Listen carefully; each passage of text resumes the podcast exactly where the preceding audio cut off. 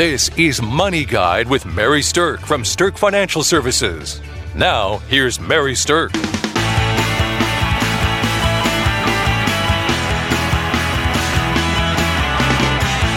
Welcome to Money Guide with Mary Sterk, and today's topic is Spring Clean Your Finances. Perfect timing since spring is upon us. With me today, I have financial planner Byron Palsma. Good morning, Byron. Good morning, Mary. And we're going to talk a little bit about some tips and tricks to spring clean your finances so you can declutter some things, clean out some things, and really get yourself feeling good about being on track with your finances.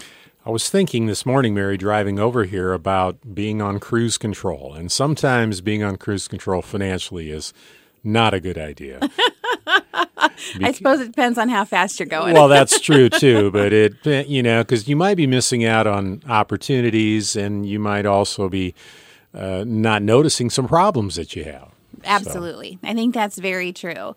So, when we're talking about spring cleaning your finances, there's some easier things to think about, and then there's some things that take a little bit more time. So, let's dive in and talk a little bit about just some of the easy things to do to get started kind of spring cleaning your finances. I think one of the easiest things to think about doing is just start cleaning up some of the stuff that you have connected to your money.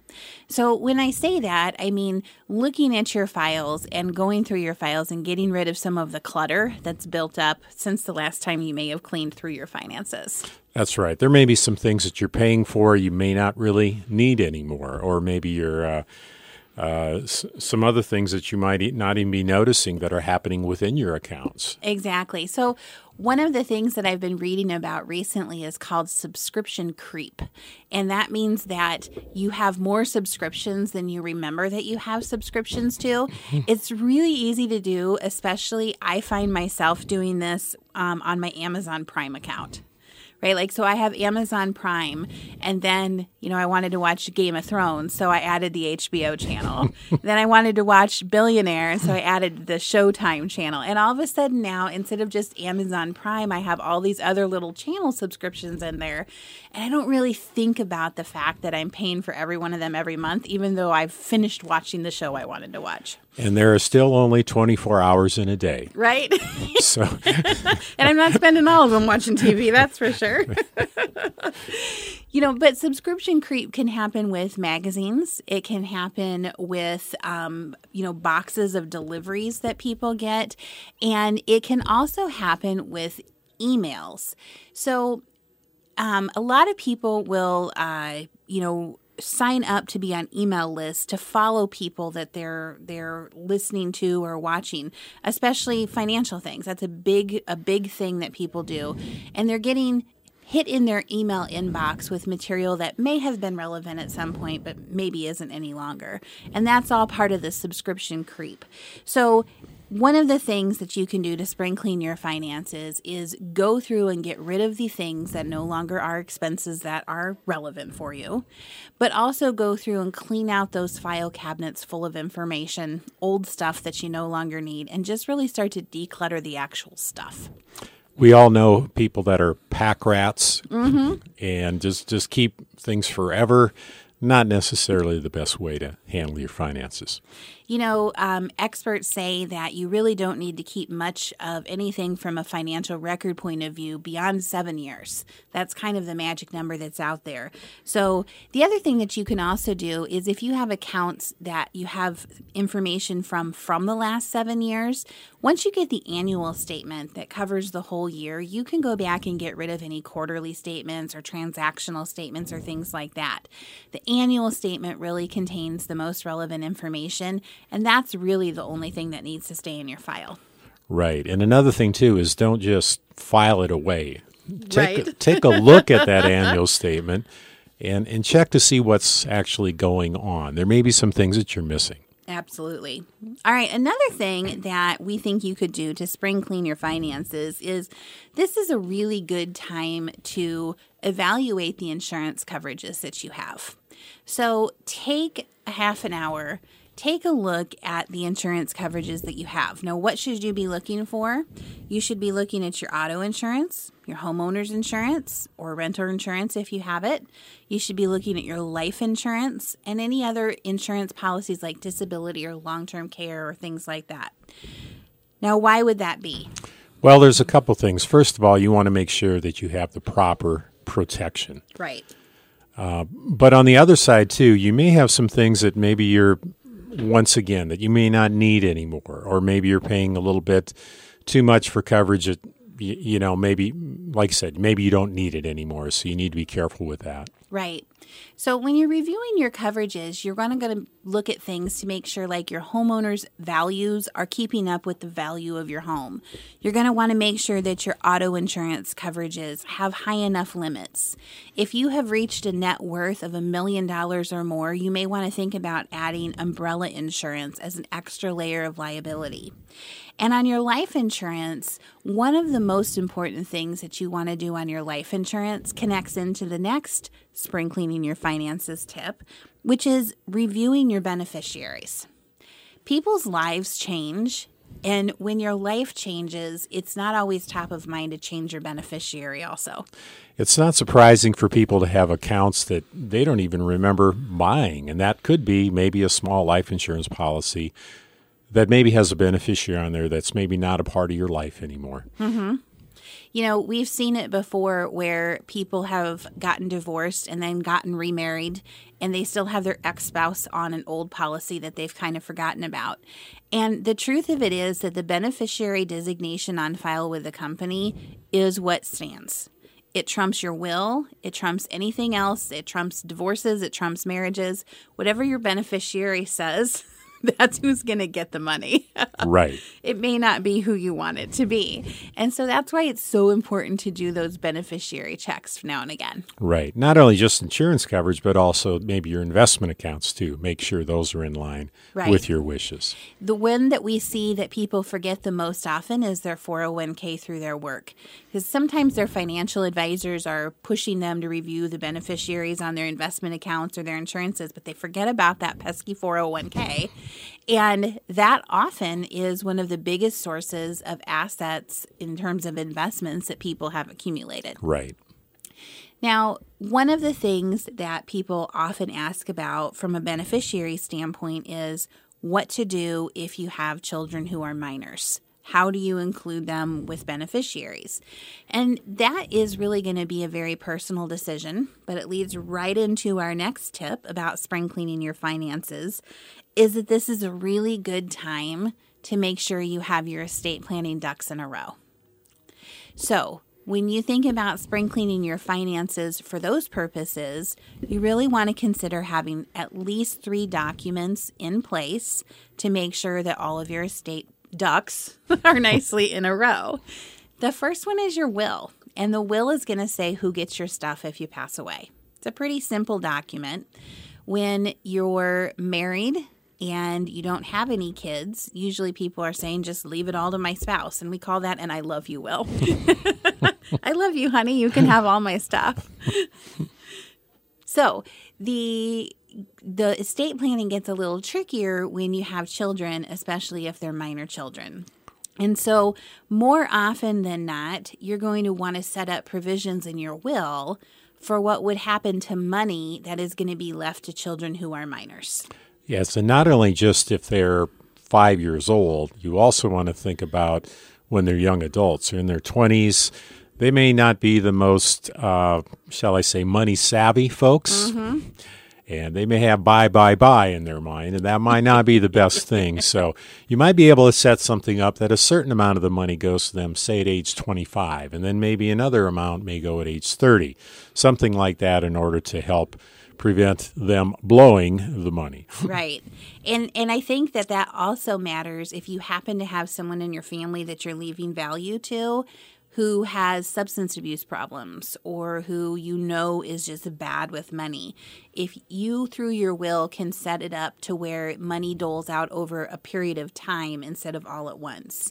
And that can solve a lot of negative issues that happens when people get too much money that they're unprepared for and don't know how to handle. It can also create peace of mind for you that things are set up right. And that kind of peace of mind, I think, is invaluable. Yes, it is. Now, along with your will, as we said, there's two other documents that are important to have. One of them is called a financial power of attorney. And that's just a standby document that says, hey, if I become mentally incapacitated, here is who I've authorized to handle my financial accounts. Right. And that's important to do because that can happen. It's not only just an aging thing, also, but it could be through an accident or maybe an illness or something like that and it may come a lot earlier in life than, than you expect. Right. And that's why it's standby. It doesn't take effect until something does happen. But boy, will it be easier for people to help you if something does happen. And the second one kind of falls in line with that. It's the healthcare power of attorney. The healthcare power of attorney is a little bit bigger than the living will, but they're frequently confused with each other. But it basically does say pull the plug, don't pull the plug, but also says if I'm physically or mentally incapacitated, here's who gets to take care of my health care decisions. And so those two documents being on standby go very nicely with your will. And if you've got that three pack of documents kind of taken care of and in place, then your spring cleaning of it would be just review it and make sure that it still makes sense. And if you haven't done it yet, your spring cleaning would be to get it done. That's right. Now, I want to tell you a little story about this because one of the things that frequently happens is people will do one of these steps and then kind of forget how it connects to another of these steps. So if you are going to go update your wills, get a will done, things like that, you do need to circle back around and make sure that the beneficiary designations you have on file align with your estate planning. So, what do I mean by that? We had a client who updated their will in 2015 and they put provisions in the will to space money out for their kids over time. But they never went back to their investment accounts and then changed that with those. So the investment account still had their kids as primary beneficiaries. And that meant that the money would 100% go to their kids and not ever hit the will and go through the planning that they had taken the time to do.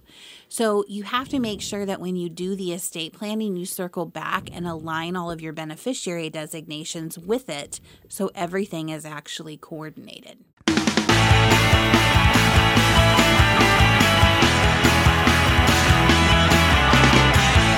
Welcome back to Money Guide with Mary Sterk, and today we're talking about spring cleaning your finances. We've already talked about cleaning up some of the obsolete accounts that you have. We've talked about reviewing insurance coverages, double checking beneficiaries, and aligning everything with your estate planning documents. Now we're going to jump into something that perhaps might be one of the most important things to consider when you're doing your finance spring cleaning, and that is to check your credit. So, once a year, it's very important to run your credit and to check it to see if your numbers are where they should be and if there's anything showing up on your credit report that really doesn't belong there. You hear a lot about that nowadays, uh, free credit scores, etc. And and I think a lot of people are maybe hesitant to do it, maybe don't understand the impact, or maybe don't uh, appreciate the impact that can have in terms of uh, obtaining loans or getting better interest rates on loans. So it's something you want to you want to pay attention to. And when you're checking your credit, it's important to look at any negative flags that have hit your credit file over the course of the last year. So there could be a history of late payments or high balances or debts in collection or you may see that there has been credit open in your name that you didn't know about. So when you're looking at that credit report, go look at those particular items to see if there's anything that needs to be disputed or cleaned up, because those negative markers might be bringing your credit score down, which could cause some financial issues in your life. Right. And another thing, too, is getting a score, I think, is important. I think it makes you competitive financially, that you want to move Uh-huh. up into the next category. Not only just what it's going to do for you as far as obtaining a loan, but also just, you know, you feel better that I don't want to be poor or fair. I want to be good or better. So, so I think that that helps to keep score in that regard to, to make you more competitive in that way. Now, one thing that people get confused about is what credit score to actually pay attention to. There's three major credit bureaus. They each will issue you a score, and your score will not be the same number from all of those. So they've created something that's called a FICO score, and the FICO score tends to be a blended average of the three. So, what's being paid attention to most often in the credit world nowadays is that FICO score. So when you take out a new credit card, sometimes they'll tell you what your FICO score is, or sometimes you can get that from the credit bureaus. Um, or if you request your credit reports, you can kind of get a gauge of what that FICO score might be. That's right. Okay, so along with fixing your credit, let's just say you see something on there that doesn't belong there. So perhaps you have some level of identity theft happening. When you're checking your credit, that's the right time to see if something like that has happened and has slipped through the cracks that you didn't notice. That's right. If you don't have anything like that, it's also important to make sure that you've got the right identity theft protection in place. There are a number of different resources out there that secure identities, that let you know if credit's taken out in your name, that will go fight a battle for you if your identity's been stolen. And every service offers something a little bit different. Right. And I think you should check with your bank because sometimes your identity is stolen off your debit card and mm-hmm. maybe you use it at a at a gas pump and maybe somebody somehow can get the number from that. So check with your bank and see what they provide uh, in terms of protection for your identity in case something happens with your your checking account. I think that it's not anymore a question of if your identity gets stolen. I think it's a question of when. And that's an unfortunate state of the world. But today we're such a digital world, and people use credit cards online and credit cards at gas pumps and credit cards everywhere. You're bound to have some level of issue with it at some point. Right, and and ironically, Mary, with our family, my wife and I had an issue, and then real soon after that, our adult son had an issue with his card also. So it it happens. So if it can happen to a really good financial planner, it can happen to you. Well, thank you, Mary. so keep that in mind. All right, the last thing that I want to talk about with spring cleaning your finances is how to maximize your investments. So, doing a spring cleaning performance checkup is a really good idea with your investments. So, what do I mean by a performance checkup? When you think about your investments, there's really three big things that you have to be considering. Number one is are your investments aligned with the right risk tolerance level? Number two is are your accounts aligned and allocated well with that risk tolerance level? Meaning, if you have the right amount of risk, do you have the right stuff inside there? The right amount of large cap, mid cap, small cap, international? What type of bonds do you have if you have bonds in your portfolio? So, your asset allocation really matters. And then the third thing is, how do the holdings that you have stack up against the competition? So, a performance check is going to take all three of those factors into consideration risk tolerance, asset allocation, and performance. Now, what do I mean by stacking up against the competition? What I mean is there's a lot of different options out there. So, how do you know if what you're in is actually above average or not? Right. And this kind of goes back to that cruise control analogy I, I started out with in terms of, of, of how that works. And one of the things we do is is we check things every quarter just to make sure that we're using funds that are um, performing above average. And above average, you could look at it in terms of how does it compare with the Dow Jones average or the S&P index or something of that nature. I think that the thing that is the most important to look at when you're comparing it for above average is its peer group because some things track with the Dow and some things track with the S&P, but some things don't. They have their own peer group that they track with. So being able to understand how to compare them and what to compare them to is important. So if you haven't done a performance spot check lately, we would highly encourage you to reach out to us and visit about what that looks like and what it entails. But a performance spot check is going to allow you to maximize the potential of the investments you do have. And everybody would want that. Exactly. All right. So I, I did some research before this show and I found a statistic that said cleaning your house for two hours burns 200 calories. Now, I don't know if spring cleaning your finances is going to burn those calories, but I can say it's sure going to add some nice peace of mind to you knowing that you've got a lot of these ducks in a row. That's right. It's one of those things, just a little bit of effort can go a long way when you're looking at spring cleaning. It sure asset. can. So, from spring cleaning your beneficiaries to your estate planning to your performance checkup, we hope that this episode has been valuable for you. And thanks for listening to Money Guide with Mary Sterk views expressed are not necessarily the opinion of your audio provider and should not be construed directly or indirectly as an offer to buy or sell any securities or services mentioned herein. Investing is subject to risks, including loss of principal invested. Past performance is not a guarantee of future results. No strategy can assure a profit nor protect against loss. Please note that individual situations can vary. Therefore, the information should only be relied upon when coordinated with individual professional advice. Securities and investment advisory services are offered through Woodbury Financial Services Inc., member FINRA, SIPC. Insurance offered through Sterk Financial Services, which is not affiliated with Woodbury Financial. Sterk Financial Services is located at 350 Oak Tree Lane, Suite 150, Dakota Dunes, South Dakota 57049, and can be reached at 605 217 3555.